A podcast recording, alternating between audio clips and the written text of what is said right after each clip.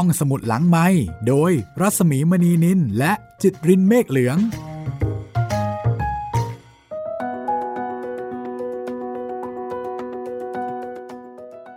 สวัสดีค่ะต้อนรับคุณผู้ฟังเข้าสู่ห้องสมุดหลังไม้และถกเขมรค่ะ คุณจิตรินโอ้สวัสดีครับพี่หมีกลับมาถกเขมรกันอีกครั้งหนึ่ง รู้สึกว่าเราใกล้จะจบสิ้นการถกเขมรแล้วนะคะ ใช่ครับเหลืออีกไม่กี่ตอนแล้วครับ ก็ใกล้จะเรียกว่าคุณเอ่อท่านคึกฤทธิ์ใกล้จะกลับไทยแล้วครับ จุดมุ่งหมายสุดท้ายของการถกเขมรครั้งนี้ก็คือพนมเปญค่ะครับ ซึ่งเป็นเมืองหลวงของกัมพูชานะคะ แต่ก่อนจะไปถึงพนมเปญได้นี่ต้องทรมานบันเทิงกันก่อนนะครับ อืม ก็ต้องบอกว่าเป็นรสชาติอันสุดแสนจะบรรยาย แต่เนื่องจากว่าเป็นนักเขียน แล้วก็เป็นนักเขียนแบบชั้นบรมครูด้วยนะคะ เพราะฉะนั้นก็บรรยายได้อย่างสนุกมาก ๆ เลยทีเดียวค่ะ ครับ คือต้องบอกว่าคนอ่านเนี่ยสนุกนะคะ แต่คนที่ทรมานบันเทิง อีตอนนั้นคงไม่สนุกอะค่ะ ใช่ อาจจะมาสนุกตอนหลัง ต้องต้องผ่านพ้นจุดนั้นมาแล้วถึงค่อยจะเฮ้ยตลกดี เหมือนอย่างวันนี้นะคะ แค่ย่อหน้าแรกเนี่ยค่ะ ก็เดินคอตกกันแล้ว ครับผมครับผม คือต้องย้อนความนิดนึงคือตอนที่แล้วนี่หลังจากที่ขึ้นรถลงเรือไปเหนือล่องใต้มาอย่างยาวนานนะครับ ก็หยุดพักที่เมืองเมืองหนึ่งแล้วทุกๆทท่านในคณะเนี่ยก็กำลังจะไปคล้ายๆ หากาแฟกิน แล้วอืมกำลังจะได้กินกาแฟแล้วแต่ว่าเด็กตัวตัวเรียกกลับรถครับ เพราะว่าเหมือนตำรวจจะมาตรวจพาสปอร์ต เป็นช่วงเวลาที่สำคัญนะทุกคนกำลังจะรอกินกาแฟ โอ้โห แบบฝันมานานแล้ว จะได้กินกาแฟแล้ว แต่ปรากฏว่า ฝันสลายตำรวจจะมาตรวจอย่างไร แล้วมันจะมีอุปสรรค ในการตรวจสักแค่ไหนคือเราไม่รู้ใช่ไหมว่า ในการตรวจเนี่ยมันจะเป็นยังไงบ้าง แล้วยิ่งโดยเฉพาะเป็นตำรวจกัมพูชาด้วยนะคะ เพราะฉะนั้นมันยากที่จะคาดเดาจริง ๆ นะคะว่า อะไรจะเกิดขึ้นบ้าง เมื่อตำรวจต้องรอฟังค่ะ ว่าทรมานบันเทิงครั้งนี้นะคะ จะจบลงอย่างไร จะ happy ending หรือเปล่า คุณจิตรินคุณพร้อมไหมคะ ที่จะร่วม พร้อมครับผม รับรู้ทรมานบันเทิงอันแสนสนุกนะคะ แสนสนุกขครับของคนอ่านค่ะ มันมาก ๆ เลย เอาละไปกันต่อเลยนะคะ กับ EP 11 ถกเขมรค่ะ หม่อมราชวงศ์คึกฤทธิ์ปราโมช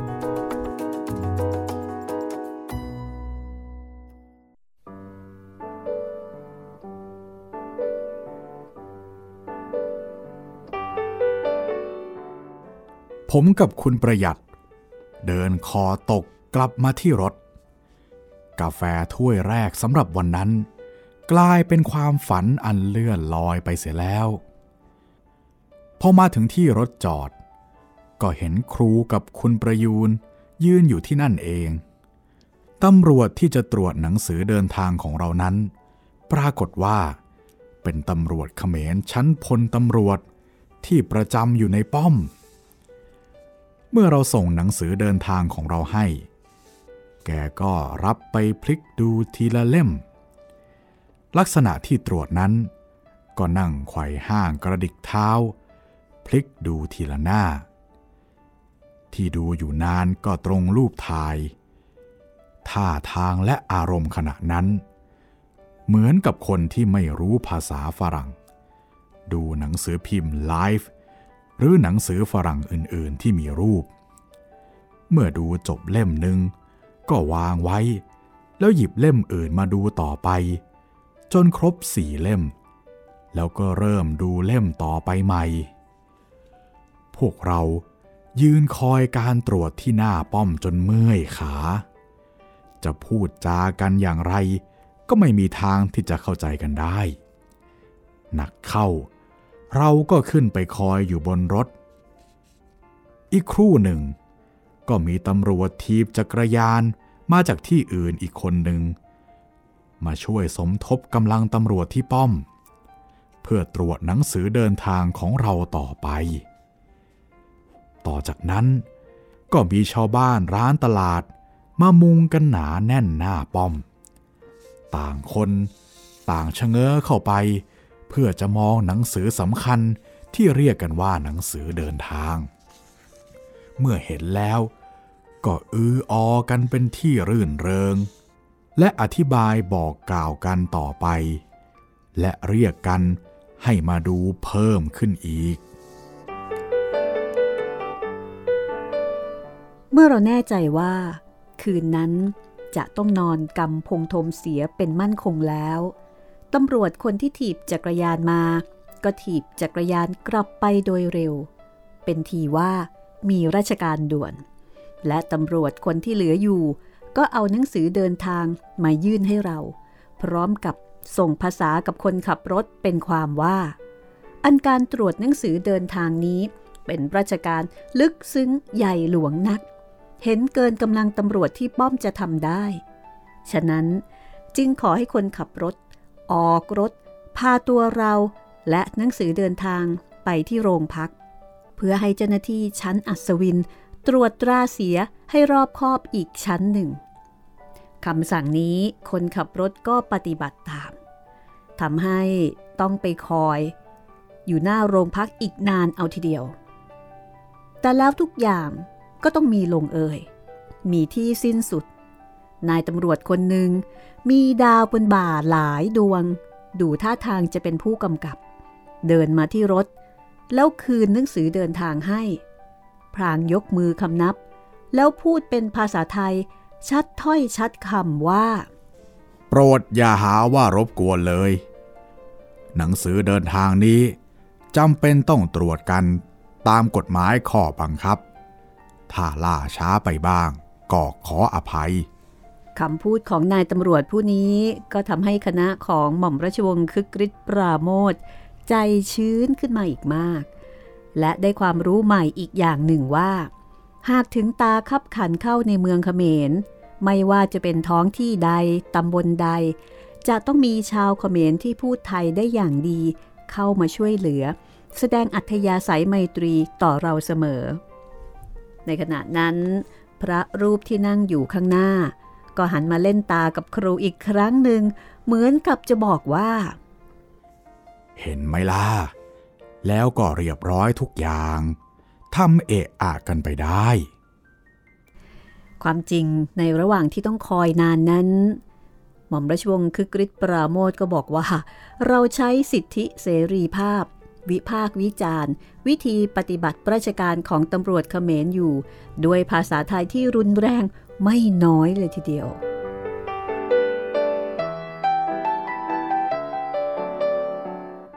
เมื่อรถออกจากกำพงทมและแล่นต่อไปตามทาง เราก็รู้เหตุ ที่ทำให้รถต้องจอดมาเป็นพักๆ ตั้งแต่ยังไม่สว่าง เหตุนั้นคือค่ายทหารที่ตั้งอยู่ตามทางหลวง ระหว่างเสียมเรียบกับพนมเปญเป็นระยะระยะ เมื่อรถถึงค่ายทหารที่โอบปีการล้อมถนนไว้เมื่อใด ก็ต้องจอดให้ทหารตรวจเสียก่อน แล้วจึงจะผ่านค่ายไปได้ ค่ายทหารเหล่านี้สร้างขึ้นตามนโยบายการทหารของฝรั่งเศสที่เรียกว่า defense autonomy หรืออีกในหนึ่งการป้องกันตัวโดยอัตโนมัติ วัตถุประสงค์ของค่ายเหล่านี้ก็คือ เพื่อคุ้มครองป้องกันประชาชนในชนบท ให้พ้นจากการรุกราน และเรียรไรของพวกเขมรอิสระ วิธีการของพวกเขมรอิสระนั้น ก็คือมาเรียรไรหรือเก็บภาษีอิสระจากชาวบ้าน โดยเรียกเป็นเงินบ้าง หรือเป็นสิ่งของบ้าง แล้วแต่จะสะดวก ถ้าใครให้ก็ดีไป แต่ถ้าใครไม่ให้ก็อาจถูกรุกราน หรือถูกกระทำร้าย หรือถูกปล้น หลักการเช่นนี้ ถ้าจะถามเขมรอิสระ ก็คงจะตอบว่าเป็นหลักการที่บริสุทธิ์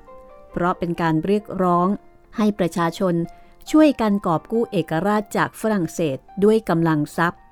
หากใครไม่ให้ก็แสดงว่าผู้นั้นเป็นฝ่ายศัตรู ควรที่จะได้รับการลงทันด้วยทารุณกรรมอยู่แล้ว แต่อย่างไรก็ตาม ปรากฏว่ามีชาวชนบทที่ต้องได้รับความลำบาก จากพวกเขมรอิสระอยู่ไม่น้อย บางคนก็ถึงกับสิ้นเนื้อประดาตัวต้องละทิ้งไรนาเอาทีเดียว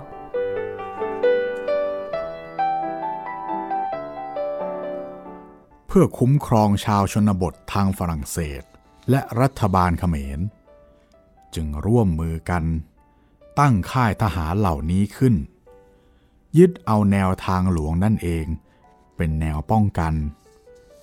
แต่ระยะทางระหว่างค่ายนั้น ใกล้บ้าง ไกลบ้าง ไม่มีกำหนด บางที รถก็แล่นอยู่นาน จากค่ายหนึ่งกว่าจะถึงอีกค่ายหนึ่ง แต่บางที พอออกจากประตูค่ายหนึ่ง ก็เกือบจะเข้าประตูอีกค่ายหนึ่งเสียแล้ว รอบๆค่ายนั้น ก็มีชาวบ้านมาปลูกบ้านอาศัยอยู่ เพื่อจะอยู่ใกล้ๆทหารของรัฐบาล มิให้ขเขมรอิสระมารบกวนได้ บางแห่งบริเวณรอบๆค่ายนั้น ก็เป็นหมู่บ้านใหญ่ ๆ บางแห่งก็มีไม่กี่หลังคาเรือน ส่วนลักษณะของค่ายนั้น ละไม้คล้ายคลึงกัน ตรงที่มีป้อมตั้งอยู่ตรงกลาง มีกำแพงกั้นชั้นในชั้นหนึ่ง และมีรั้วชักปีกกาไว้โดยรอบ โอบเอาถนนเข้าไว้ในค่าย และทำประตูคร่อมถนนไว้ มีป้อมปืนกลตั้งไว้ทั้งสองข้างทางเข้าออก ดูน่ากลัว แต่วัตถุที่ใช้สร้างค่ายนั้น แตกต่างกันไปตามท้องที่ บางแห่งที่เจริญ ก็สร้างป้อมด้วยอิฐปูน มีรังปืนกลคอนกรีต และร้อมรั้วลวดหนามทมัดทแมง บางแห่งก็ยกมูลดินขึ้นเป็นป้อม ทุบไม้ไผ่ในป่าลำขนาดแขน มาปักไว้ห่างๆ พอกำหนดสีมามนทนว่าเป็นบริเวณค่าย ระหว่างช่องรั้วนั้น หากวัวควายจะเดินเข้าไป ก็จะเดินได้สะดวก ทหารที่เห็นนั้นก็มีมากบ้างน้อยบ้าง บางค่ายก็เห็นมีทหารเป็นหมวด แต่บางค่ายก็เห็นมีทหารเพียงสองคน การแต่งกายนั้นก็แตกต่างกัน ตั้งแต่เครื่องแบบทันสมัย จนถึงกางเกงในตัวเดียว แต่ใส่หมวกไว้ให้เห็นว่า เป็นทหาร อาวุธที่เห็นนั้น ก็แตกต่างห่างไกลกันอีก ที่ค่ายหนึ่ง เราอาจเห็นทหารขึ้นเชิงเทินป้อม มีปืนกล ปืนสเตนครบมือ แต่อีกค่ายหนึ่ง เราได้เห็นบาทาวุธที่ธรรมชาติให้มา ห้อยออกมาจากเชิงเทินหลายคู่ที่ค่ายแห่งหนึ่ง ที่ค่ายแห่งหนึ่ง ทหารมาตรวจรถ แต่งกายด้วยเครื่องแบบครบ ถือปืนกล และลูกระเบิดมือเต็มอัตราศึก แต่ที่ค่ายอีกแห่งหนึ่ง เราได้เห็นกับตากลางวันแสกๆว่า ทหารที่เดินทางมาตรวจรถนั้น นุ่งกางเกงในใส่หมวกแดง มีตราหนุมานติด และในมือนั้น ถือพระขัน เราทุกคนขยี้ตาดูให้แน่อีกทีหนึ่งเผื่อว่าตาเราจะฝาดไป แต่อาวุธที่ทหารคนนั้นถือ ก็ยังเป็นพระขันอยู่นั่นเอง มิได้ผิดเพี้ยนไปเลยแม้แต่น้อย การชวนคนให้มาอยู่กันเป็นกลุ่มๆ ตามทางหลวงนี้ ได้ทราบว่าในตอนแรกๆก็ดีอยู่ แต่ในตอนท้าย เมื่อคนเห็นสนุกที่จะละทิ้งไร่นา มาอยู่เสียตามทางหลวง ความลำบากก็ย่อมจะเกิด เพราะคนที่มาอยู่นั้น ไม่มีทางทำมาหากิน กลายเป็นภาระให้รัฐบาลเขมรต้องเลี้ยงดู แต่วิธีตั้งป้อมค่ายรายทางนี้ มีประโยชน์สำหรับคมนาคมนั้นเป็นแน่ เพราะการติดต่อทางถนน ระหว่างพนมเปญกับเสียมเรียบ ซึ่งครั้งหนึ่ง พวกเขมรอิสระ คอยรบกวนมิให้ทำได้นั้น เมื่อเอาทหารมาตั้งตลอดทางหลวงแล้ว ก็ทำได้โดยสะดวก รถเราแล่นไปเรื่อยๆ ตามทางหลวง แดดร้อนมากขึ้นทุกที หนทางที่จะหาอะไรกินอะไร ดื่มแก้หิวแก้กระหายนั้น ดูจะไม่มีเสียเลย เรานั่งปล่อยอารมณ์เรื่อยไปจนเที่ยง รถก็เลี้ยวปราดเข้าไปจอดหน้าตลาดเล็กๆ ที่สร้างไว้ตรงทางแยก ทางหลวงทางหนึ่ง ไปกำปงจาม และอีกทางหนึ่ง ไปพนมเปญอันเป็นจุดที่หมายของเรา เด็กตรวจตัว เดินหน้าบานมาบอกเราที่หน้ารถว่า ตรงนี้เป็นชัยภูมิอันดีนักแล รถจะจอดเป็นเวลานาน เพื่อจะได้เสพสุราอาหารกันให้เป็นที่รื่นเริง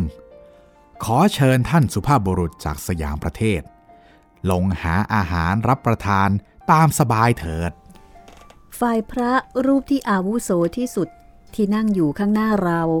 ท่านก็ลุกขึ้น กระวีกระวาด เก็บย่ามเก็บร่มที่ท่านถือมา พรางหันมายิ้มกับครู แล้วปราศัยด้วยวาจาเป็นครั้งแรกว่า ทานข้าวหรือยัง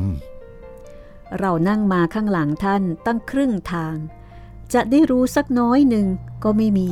ว่าพระเขมรที่นั่งอยู่ข้างหน้าเรานั้น ท่านพูดไทยได้ เมื่ออยู่ๆท่านก็พูดไทยขึ้นมาเช่นนี้ เราก็ตกใจแทบสิ้นสติ เพราะเรื่องต่างๆ ที่เราได้นั่งคุยกันมาในรถเป็นภาษาไทยนั้น มิใช่เรื่องที่จะพึงเข้าหูสมณะได้เลย ครูยิ้มอย่างอ่อนหวานกับพระรูปนั้น แล้วพนมมือทำท่าเหมือนกับจะอาราธนาศีล แล้วตอบว่า ยังขอรับ กำลังจะลงไปหาข้าวทานกันเดี๋ยวนี้คำตอบของพระรูปนั้น แทบทำให้เราล้มทั้งยืนเหมือนกัน เพราะท่านบอกว่า อาตมากำลังจะไปทานเหมือนกัน คราวนี้หม่อมราชวงศ์คึกฤทธิ์ปราโมทเลี้ยวดูหน้าครูคือครูอบชัยวสุเลิกลักเลยทีเดียว ครูอบก็เหลียวมาดูหน้าหม่อมราชวงศ์คึกฤทธิ์เป็นทีว่า อย่าเอะอะไปหน้าเที่ยงแล้ว เพียง 12 นาทีเท่านั้นเอง ท่านยังมีเวลาฉันอีกตั้ง 6 นาที เพราะหมดกำหนดฉันเอาต่อเมื่อเที่ยงกับ 18 นาทีเท่านั้น แต่หม่อมราชวงศ์คือกริชปราโมทท่านก็บอกว่า ผมก็ยังไม่สบายใจอยู่นั่นเอง เที่ยวปรับทุกข์กับคุณประยูนและคุณประหยัดว่า นี่อะไรกันเล่า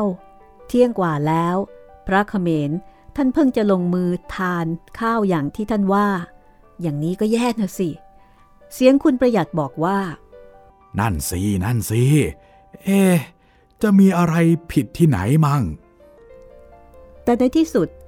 เมื่อมีการคิดเลขเทียบเวลากรีนิชและวัดแดด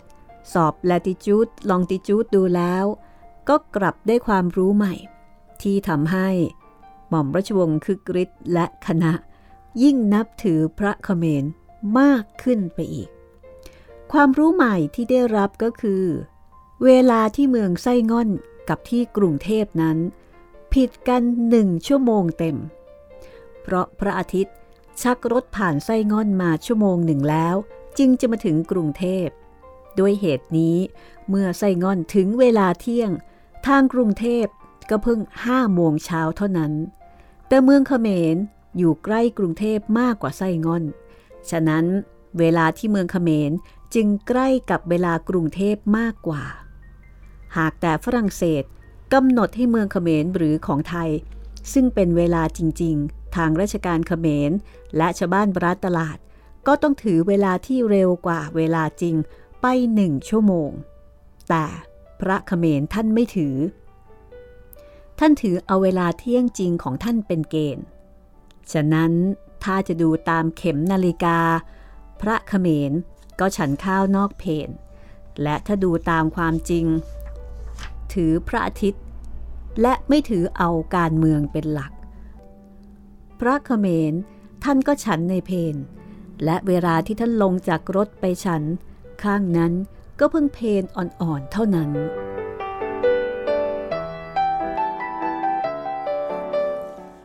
ผมกับครู ลงไปเดินดูตลาด ซึ่งคนรถบอกว่าหาข้าวกินได้ แต่เมื่อดูแล้วก็หมดปัญญา เพราะมีแต่ขนมจีนโรยปลากรอบก๋วยเตี๋ยว โรยปลากรอบ หรือไม่ก็ขนมจีนราดน้ำเขียวๆอย่างว่า ใส่แตงร้าน หั่นชิ้นโตๆเป็นเหมือด อีกร้านหนึ่ง เห็นปลาช่อนต้มเต็มตัวแข็งๆ นอนตาเหลือกถลนอยู่สองสามตัว ไม่ทราบว่าจะกินกับอะไร หรือกินเข้าไปอย่างไร หมดสติปัญญาเข้าจริงๆ เราสี่คนก็นั่งลงยังหาบกาแฟข้างๆที่จอดรถ เรียกกาแฟมาดื่มกันคนละถ้วย ตอนนั้นคำพยากรณ์ของคุณประยูน เรื่องของกินกลางทาง ก็ทำท่าจะเป็นจริงขึ้นมา เพราะมีเด็ก เอาไข่ต้มมาเดินเร่ขายอยู่ ผมได้ยินคำพยากรณ์ของคุณประยูนเมื่อก่อนออกเดินทาง ก็ให้เกิดเป็นโรคฮิสเกรียไข่ต้ม ตั้งหน้าตั้งตาว่าจะกินไข่ต้มเมืองเขมรให้ได้ พอเห็นเด็กมาเร่ขาย ก็เอะอะโวยวาย เรียกหาซื้อไว้เป็นหลายใบ แต่แล้วก็ไม่ได้กิน ต่อยใบไหนก็มีน้ำขาวๆไหลโจกออกมา เพราะไข่เหล่านั้น เป็นไข่ที่เมืองไทยเราเรียกว่าไข่ข้าว เมืองเขมรเขาชอบกินมากกว่าไข่สด ผมเองเป็นคนซื้อของดีได้มาแล้ว กลับกินไม่เป็น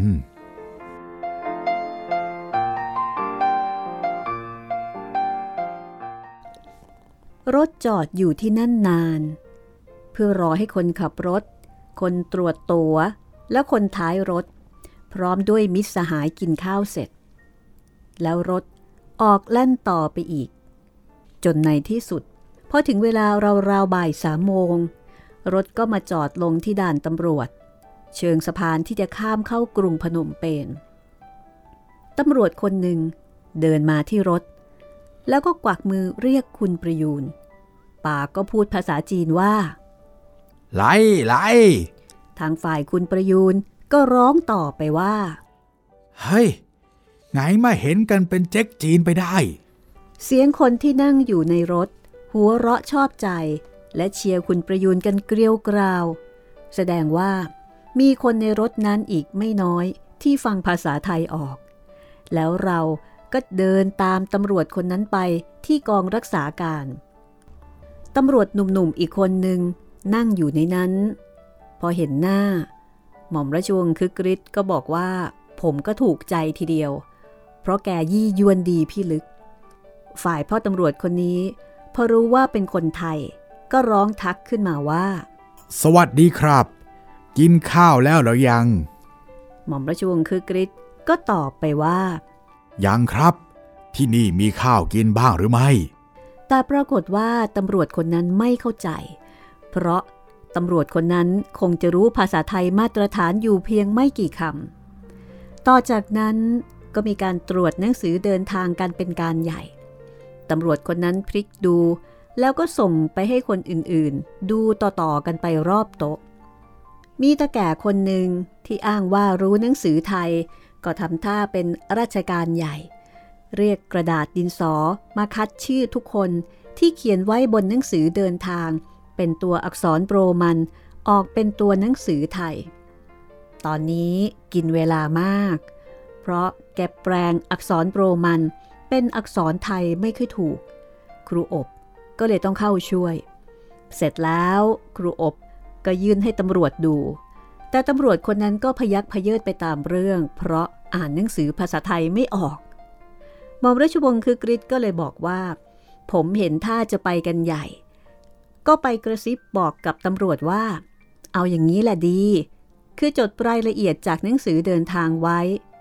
แกก็เอะอ่าว่า เออ เข้าทีเข้าที และแกก็เริ่มทำท่าว่าจะจด แต่ก็ไม่รู้ว่าจะจดอะไรตรงไหน ร้อนถึง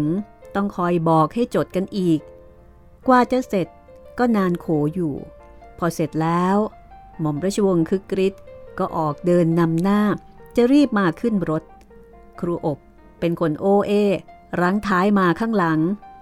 เสียงตำรวจตะโกนตามหลังมาว่า สวัสดีเธอจ๋า แล้วก็มีเสียงครูอบบนพึมพำขึ้นมาว่า เอ๊ะ ไอ้บอนี่ จะขอรำวง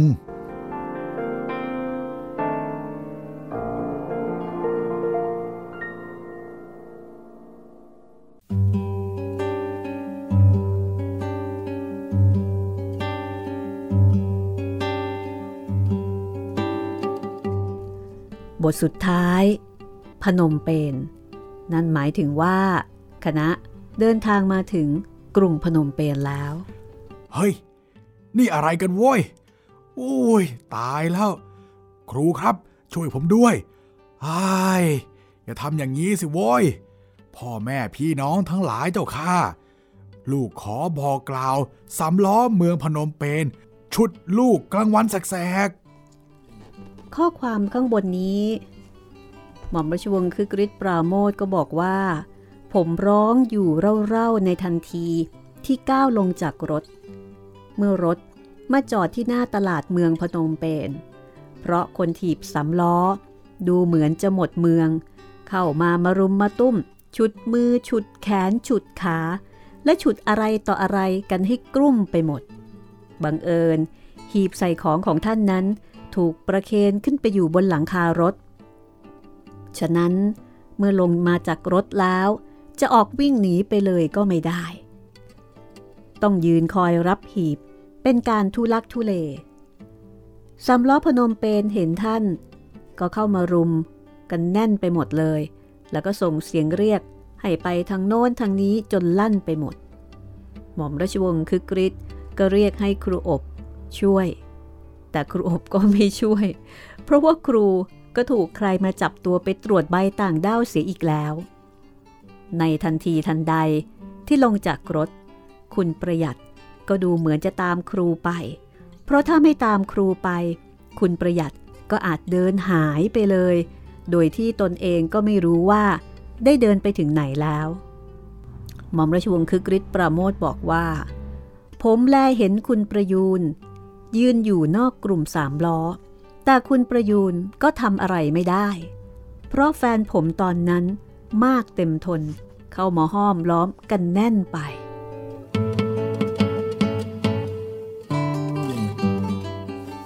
ระหว่างนั้น คนบนหลังคารถ ก็ส่งหีบของผมลงมาให้แล้ว ปัญหาจึงมีเหลืออยู่ว่าทำอย่างไร จึงจะตีแหวกวงล้อมสามล้อออกไปได้ ผมพยายามพูดจาด้วยภาษาที่ผมรู้ แต่ก็ไร้ประโยชน์ เพราะไม่มีใครฟัง ยิ่งเห็นผมพูดด้วยภาษาแปลกๆ เจ้าพวกนั้นก็หัวเราะกันร่วนไป บางคนก็เข้ามาจับมือถือแขนหนักยิ่งขึ้นไปอีก ผมเลยนึกถึงภาษาเขมรที่ผมเรียนมาจากคุณชาตรีทิพย์ ที่เมืองเสียมเรียบสองสามคำคุณชาตรี เคยบอกผมว่า แจกหมากนั้น ภาษาเขมรพูดว่า แจกสลา หรือถ้าเขียนตามวิธีออกเสียงที่ถูกต้องก็คือ แจสลา ส่วนแจกแว่นนั้น ไม่อัศจรรย์เท่าไหร่นัก เพราะเขมรพูดว่า แจะแว่นตา ง่ายดีแท้ๆ พอนึกศัพท์เหล่านี้ออกมาได้ ผมก็ตะโกนว่า หลีกไปโว้ย ไม่หลีก พ่อแจะสลากันยับตรงนี้เอง เพียงเท่านั้นเอง สามล้อพนมเปญก็แตกคือ ผมก็เดินมาสู่อิสรภาพได้อย่างสะดวก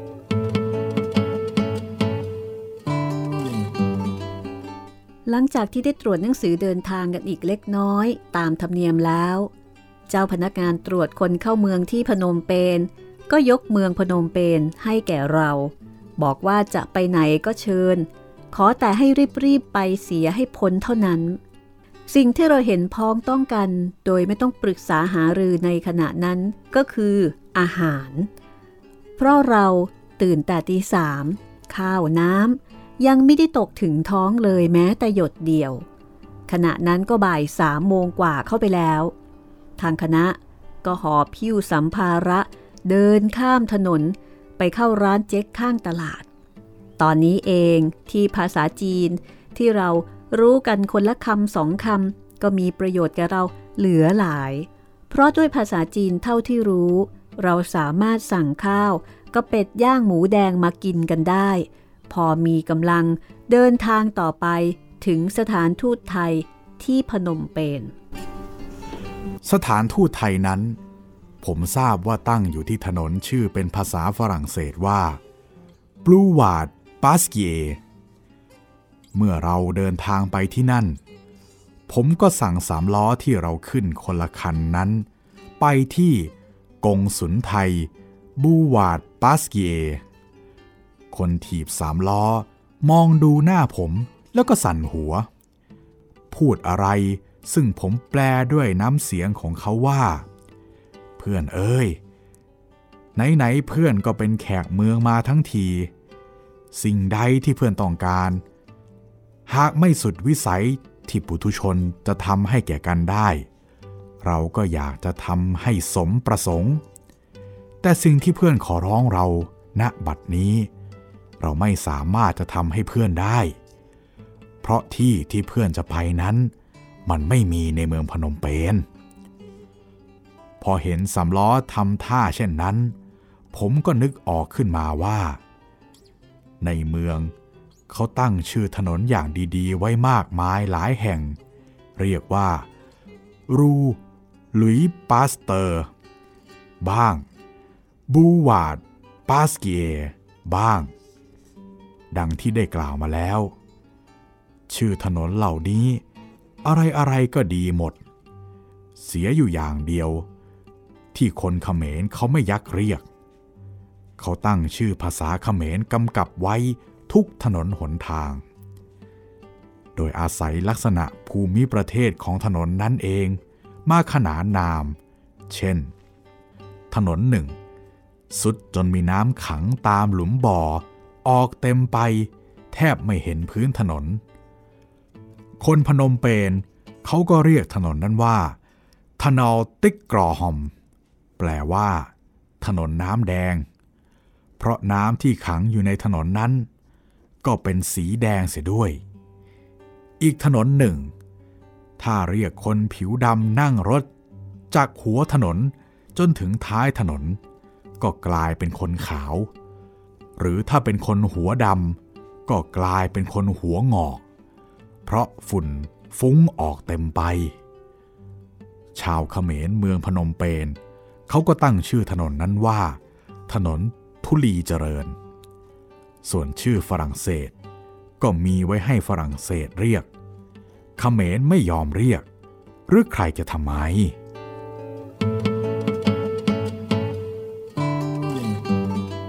เมื่อคิดได้ดังนี้ หม่อมราชวงศ์คึกฤทธิ์ ท่านก็คิดออกต่อไปอีกว่า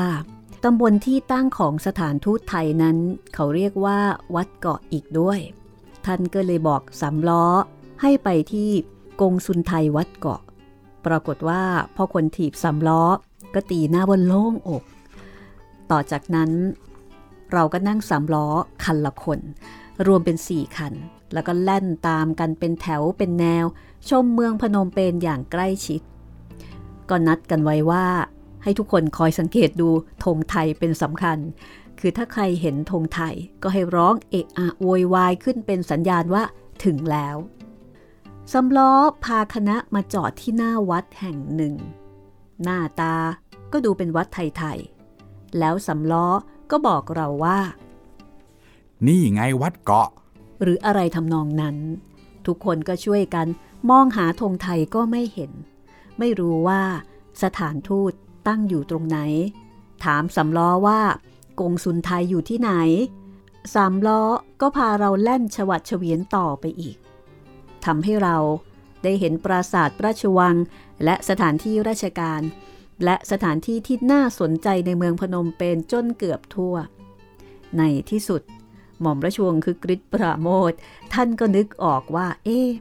สามล้อคงจะไม่เข้าใจว่า กงสุนไทยนั้นอยู่ที่ไหนเป็นแน่ ผมจึงยักกระสายใหม่ ร้องบอกสามล้อว่า กงซุนเซียม สามล้อก็หันมาพูดเป็นภาษาเขมร คงจะแปลว่าพุทโธเอ้ยทำไมไม่บอกเสียแต่แรก ปล่อยให้เราทีบรถเสียแทบล้มประดาตาย แล้วสามล้อคันนั้นก็กลับรถออกจ้ำถีบอย่างเร็ว แล้วก็พาคณะของหม่อมราชวงศ์คึกฤทธิ์ไปปล่อยไว้หน้าสถานทูตไทย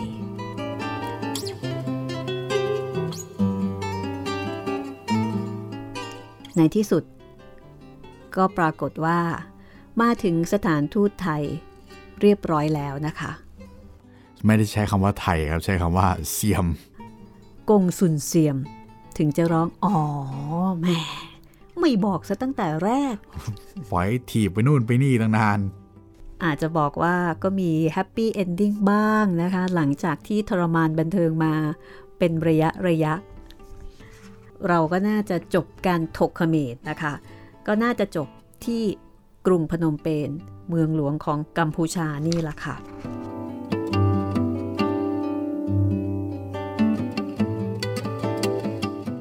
แต่ในช่วงที่ผ่านมานะคุณจิตริน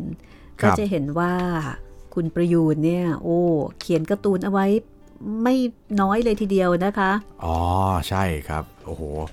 บทที่ผ่านมานี่แทบจะหน้าเว้นหน้าเลยครับ ค่ะ คือถ้าเกิดว่าใครที่มีหนังสือถกเขมร หรือว่าอยากจะหาอ่านนะคะ ก็จะมีภาพประกอบค่ะ คือภาพประกอบก็จะมี 2 แบบเป็นภาพถ่าย ซึ่งหม่อมราชวงศ์คึกฤทธิ์ปราโมทท่านได้ถ่ายเอาไว้นะคะ แล้วก็มีภาพเขียนจากคุณประยูนจันยาวงศ์แล้วก็มีแคปชั่นด้วยนะคะ ยกตัวอย่างค่ะ ในรูปนี้นะคะก็พูดถึงคณะของหม่อมราชวงศ์คึกฤทธิ์ปราโมทนะคะกำลังจ้องดูรถขายของที่มาเร่ขายให้กับผู้โดยสาร ก็ประมาณว่าทุกคนก็มองดูตาเป็นมันทีเดียวนะคะ และขณะเดียวกันก็มีภาพของทหาร ซึ่งทุกคนก็เห็นแปลกนะคะเป็นทหารที่ประมาณว่าอยู่ระหว่างป้อม แล้วก็ทหารเนี่ยก็มาหยุดดู ทหารแต่งเครื่องแบบต่างๆกัน มาเชะเง้อดู ดูคนโน้นดูคนนี้ ดูเสร็จแล้ว ก็ผ่านต่อไปได้ แต่ การแต่งตัวของทหารก็ค่อนข้างแปลกๆเหมือนกัน อย่างบางคนก็ใส่กางเกง อย่างในที่นี้เนี่ยไม่มีเสื้อ แต่ว่ามีแต่กางเกง แล้วก็มีรองเท้า แล้วอีกหน้าหนึ่งผมยิ่งจะพูดว่าขำก็ก็ได้นะครับ ที่มีรูปทหารแล้วก็ถือดาบ ถือพระขันเอาไว้แล้วก็ใส่หมวกแล้วก็ใส่กางเกงตัวเดียว ถือเป็นความแปลกเป็นวัฒนธรรมนะคะ ซึ่งก็เหมือนกับเวลาที่เราไปต่างประเทศนั่นแหละ เราไม่เจอใช่เราก็รู้สึกเอ๊ะแปลกจังเลยเหรอที่นี่ทำอย่างนี้กันเหรออะไรอย่างนี้ใช่ใช่โดยเฉพาะพระขันนะซึ่งจริง ๆ แล้ว พระขันในประเทศไทยเราก็มีใช่ไหมคะ มันก็เป็นวัฒนธรรมใช่ครับร่วม แต่ปรากฏว่าการถือพระขันในที่นี้การถือพระขันของตำรวจของทหารเนี่ย มันไม่ใช่เรื่องธรรมดา ใช่ อันนี้ก็เลยงงนิดหน่อยนะ ครับ คือถือพระขันไม่พอถอดเสื้อเนี่ยเออถอดเสื้อแปลกนี่แปลกมากก็คือ แต่งเครื่องแบบจากข้างล่าง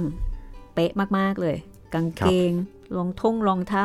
มีครบแต่ว่าข้างบนไม่ใส่เสื้อ แล้วก็มีภาพการชุลมุนวุ่นวายนิดหน่อยนะคะเอ่อภาพนี้ค่ะภาพนี้ก็ขำนะคะเอ่อแคปชั่นบอกว่า ชุมนุมดูพาสปอร์ต จนทั่วถึงกันพักใหญ่ ครั้นแล้ว คืนให้เจ้าของรถ พอรถพอรถออก เจ้าหน้าที่ก็วิ่งตามมาเป็นพรวน ตะโกนให้รถหยุดแล้วเรียกพาสปอร์ตกลับคืนไปใหม่ เอาไปให้นายดูอีกที ที่โรงพัก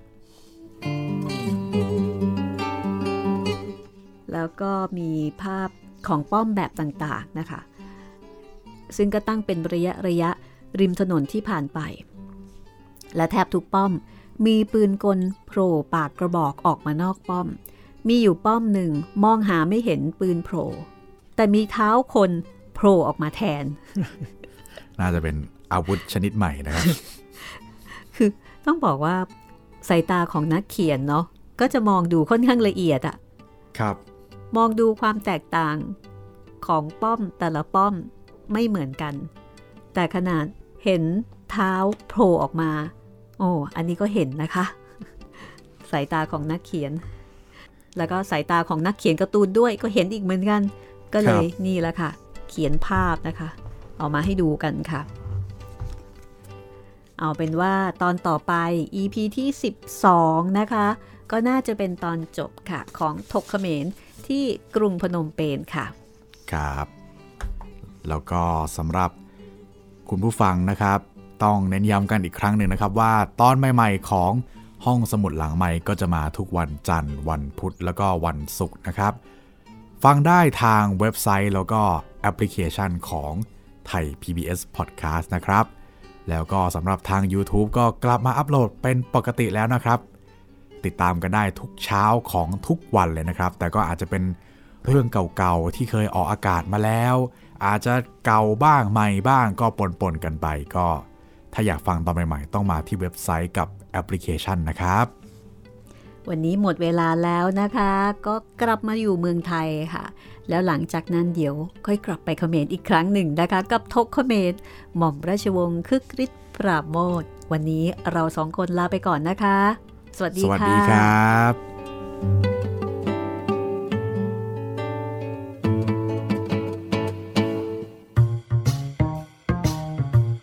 ห้องสมุดหลังไม้โดยรัสมีมณีนินและจิตรินเมฆเหลือง